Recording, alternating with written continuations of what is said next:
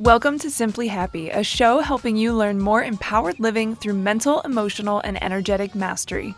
I'm Olivia Ryman, an author, empowerment coach, and your hostess with the mostest. As someone who's overcome bipolar, anxiety, depression, and more, I'm a firm believer that you have the power to not let any circumstance hold you back. It's my mission to help you take ownership of your life from the inside out. So let's chat about some tips that have helped transform my life and many others, because life doesn't need to look perfect to be happy.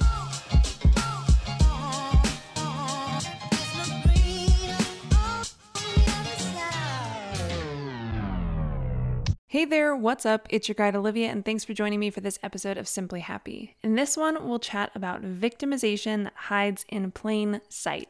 This is going to be one of those fun episodes where I do an author reading um, from one of my books, and then we'll chat about it a bit afterwards. Also, just a little reminder that it is a huge help to me, the show, and anyone out there that these episodes might support to take a quick sec and leave a review. Also, a big, big, big thank you to all of my readers, Patreon members, and clients for supporting the work that I do. All right, let's get into this. So today I am going to be reading from um my well, I don't actually. Now at this point, I don't don't know if this is my most recently published book or not. I record these, you know, like a month in advance, and um, my goal was to actually um, publish Beat the Bad this month. And so, if I accomplish that goal, this won't be the most recently published book, um, but it is one that I I, I published um, last year. Was it last year? Jeez Louise, what's my brain? Who am I? What am I in this life? Yes, I published it last year. I can't, can't handle myself sometimes. Anyway, the book is called Unboxed. Um, its subtitle is Identity, Reclamation, and Finding Freedom Within the Facets of Self. So, this book is part memoir, part kind of um, philosophy on these kinds of topics. And, um, and I share stories and experiences and basically the inside look into how I had to grow through being trapped by certain facets of my identity and then finding freedom within them. Um, and so it's not necessarily like a memoir in the sense of like a date by date occurrence. It's more of, you know, here is a facet of my identity, of my life. Here is a story, like here is an experience that I had, or multiple. Here is where my brain was at through it, and how I decided to take this and flip it on its head and make it something that I can really live more empowered through rather than um, feel, you know, is detrimental to who I am. So, um, yeah, I, I recommend it if you want to grab it. It's on my website, blah, blah, blah. Anyway, I'm going to be reading from the chapter titled Victim, um, which is one of what I have labeled as one of the facets of my identity because it was such an integral part of so much of my life. Um, and I do talk about that word and associations with it and stuff like that in the rest of the chapter. But I'm just going to read a couple um, pages from the beginning. And I am going to give a disclaimer. And there is also a trigger warning um, label at like the beginning of this book. Um, this section that I'm going to read, it is not. Um, I wouldn't say it's like overtly graphic by any stretch, um, but I am going to be addressing rape uh, in this reading. So if that is too too big a baddie for you, then um, you might have to just tune out of this episode, unfortunately. Um, but if you can, you know, maybe try to um, recognize that that is something that is triggering for you. Breathe th- slowly through it. You know, ground yourself in some in some ways so that you know that you're you know you're in a safe situation while you're listening to somebody sh- share their experience. And if you can get through that, then, you know, maybe there will be bits of the conversation or the reading that will actually be really helpful to you. Um, so, even though something can be triggering, I do always try to encourage people to support themselves if they can do that proactively. Um, you know through something like like this reading right when you know it's coming and you can kind of prepare for it because there might be things in there that actually really help you um, that is something that i actually do share at the beginning of this book. Um, there's a trigger warning, but I do actually address. Uh, maybe I'll read that one day. I don't know if I'll do it. Well, should I read it today? Okay, you know what? I am going to share this really quick. I know I just kind of said it, but um, I'm going to read this bit because there is a triggered part that I'm reading. Um, and I really address that in the beginning of this book. Okay, let me read this really quick and then we'll we'll go on to the actual chapter. Um, so I am going to say that the trigger warning says rape, suicide ideation slash attempts, miscarriage, discrimination, self harm, body dysphoria slash dissociation. So those are the things that I have trigger warnings for. But I do um, follow up by saying this book contains true stories involving subject matters that some may find triggering. These stories are found scattered within the chapters of Part One, the memoir portion of Unboxed. I would never force someone to navigate themes they may be that they may deem distressing or overwhelming, but I will offer encouragement. Guiding ourselves through triggering situations rather than avoiding them is something I touch on in subsequent chapters. Reading this book can be seen as an opportunity to approach these stories with mindfulness and preparedness that we sometimes aren't are not awarded with um, when we go out. Sorry, I'm like ahead of myself when we go out about daily life. Thank you. Sorry. okay. These subject matters are not simply here to be sensationalized, they are living examples of facing something of such a dark caliber and making the choice to move through it, heal from it, and allow it to shape you in the most valuable way possible. Our bodies, minds, and emotions may hold automatic responses, but we hold awareness, breath, and utilization and, and in utilized choice to help teach our bodies, minds, and emotions new patterns of being. We have the power to take back our lives, but we must dare to tread through the shadows that try to scare us into running. We can cultivate safety, security, and peace within ourselves. Through repetition, our steps will lead us to change. So I'll leave it at that. Um, and then I'll go ahead and dive into this chapter. But um, I think that's just always worth noting um, because clearly I'm a person that is not going to just advocate you run from something that triggers you um, because then you'll just be running for the rest of your life. So, yeah. And if honestly, if my freaking book Beat the Bad has dropped by now, um, then you know that is a book worth getting um, it addresses specifically bipolar anxiety and or depression but also um, it's just a really interesting philosophy for life and if you do find yourself um, getting triggered by things, even if you don't have any of those labels, like maybe you are just dealing with PTSD or something like that. Um, there is a chapter called Tackling Triggers, and it, it, might be worth just giving the whole book a read through um, because it addresses things really from the inside out. Oh my gosh. Okay. Thank you for hanging in there with me. This got way more convoluted than I anticipated, but we're talking about victimization that hides in plain sight. So, so we kind of have to address these things because victimization is is a big thing. It's a big thing. Can be a big thing. Okay. Anyway, let's go ahead and start reading the chapter. Thanks for hanging in there. And um and we'll just chat about it very briefly afterwards. Um so yeah. Okay. Victim is one of those fascinating labels that isn't one I active, actively relate to in who I am today but instead is one that I that will inevitably stay with me through its branding on my past. I've reframed this perspective plenty and have used every instance of victimization to find a lesson, a light, a glimmer of value that will help me grow in my journey forward. Nevertheless, it is like being haunted by a ghost that turned guardian angel. Sometimes I wonder if there is anyone alive on planet Earth that hasn't been victimized in some way, shape, or form. Although the term victimization is relative, it is also incredibly subjective. What has victimized you may not cause a glimmer of an issue for me, and vice versa. I find it also wildly depends on our preconceived notions of what should count as something that victimizes us and what doesn't. But of course, there will always be experiences that many of us collectively deem obvious in the case of someone being the recipient of a heinous act. When I was raped, I had no idea that I was victimized at that moment. I was subjected to the understanding that rape came from strangers. It was violent, and I'd be forced and helpless.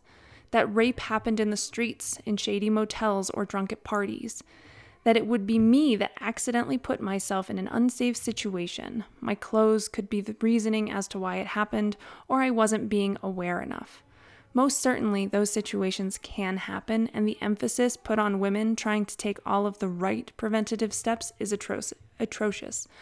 But it was only part of the picture. At home, I knew I was safe. The scary world lay outside, and I had the walls to protect myself from it. I was with a partner I cared for and in a happy and healthy relationship. We were showering together as we had before, and I was turned toward the wall, washing my hair. That's when I felt a sharp jolt of pain as his body entered mine in a place I'd never even been touched before by a partner. No words, no warning, just pain and blood.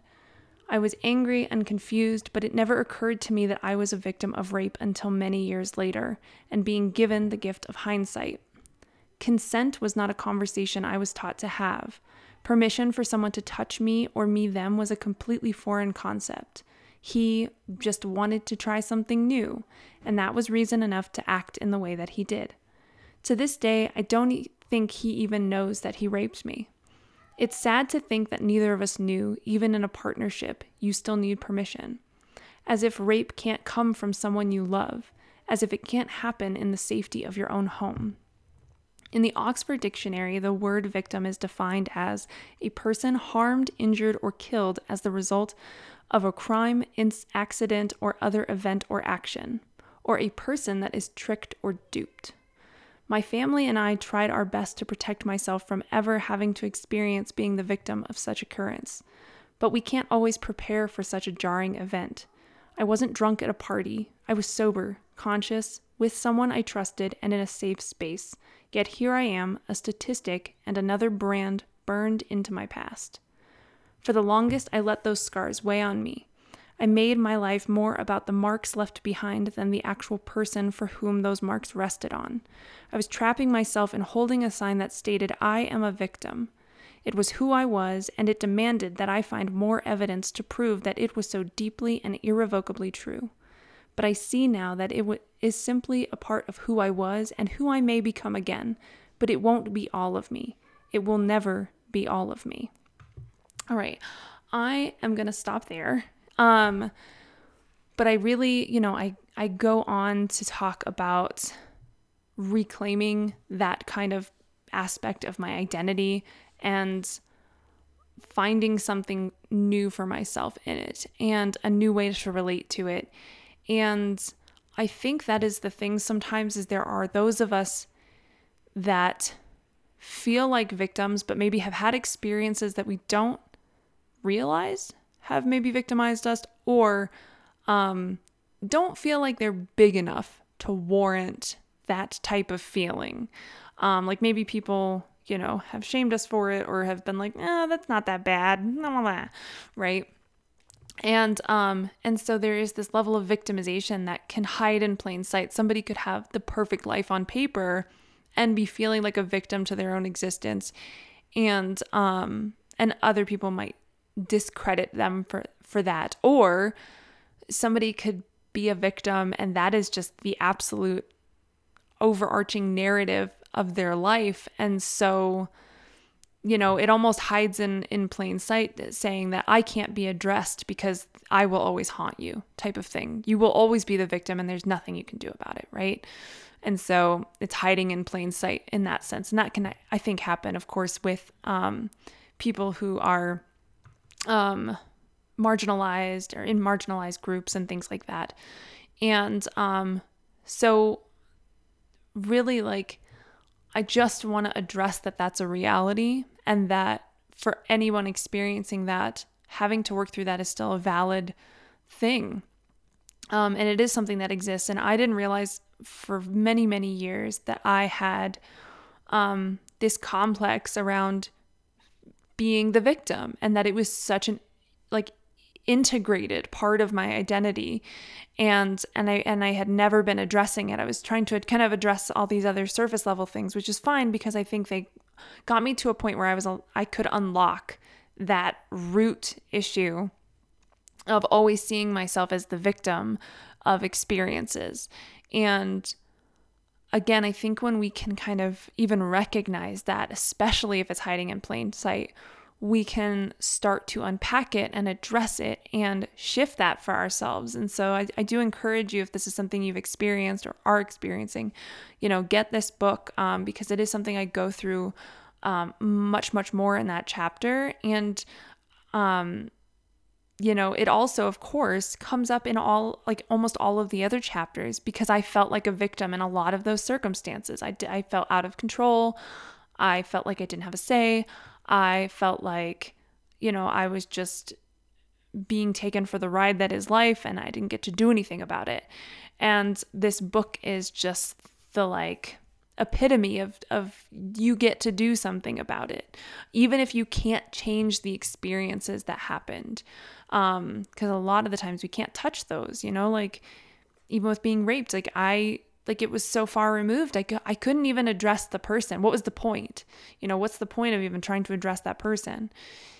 And um and so you know like when we can recognize that we can really realize that we still have power and we have power to shift that.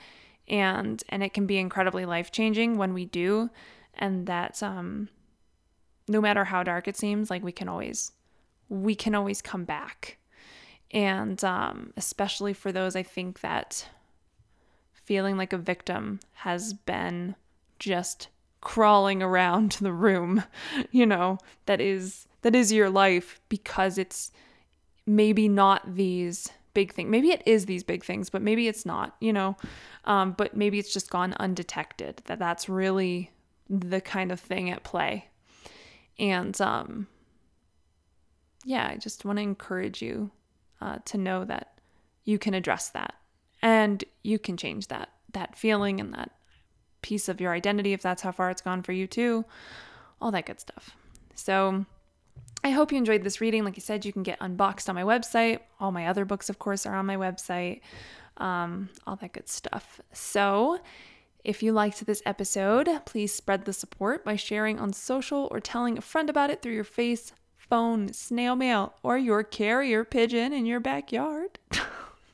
You can also check out my self help books and services at www.simplyoli.com. Links are in the show notes. Thank you so much for listening. I love you so much. As always, you keep saying simply awesome. I'll keep saying simply Oli, and I'll chat with you on the next pod.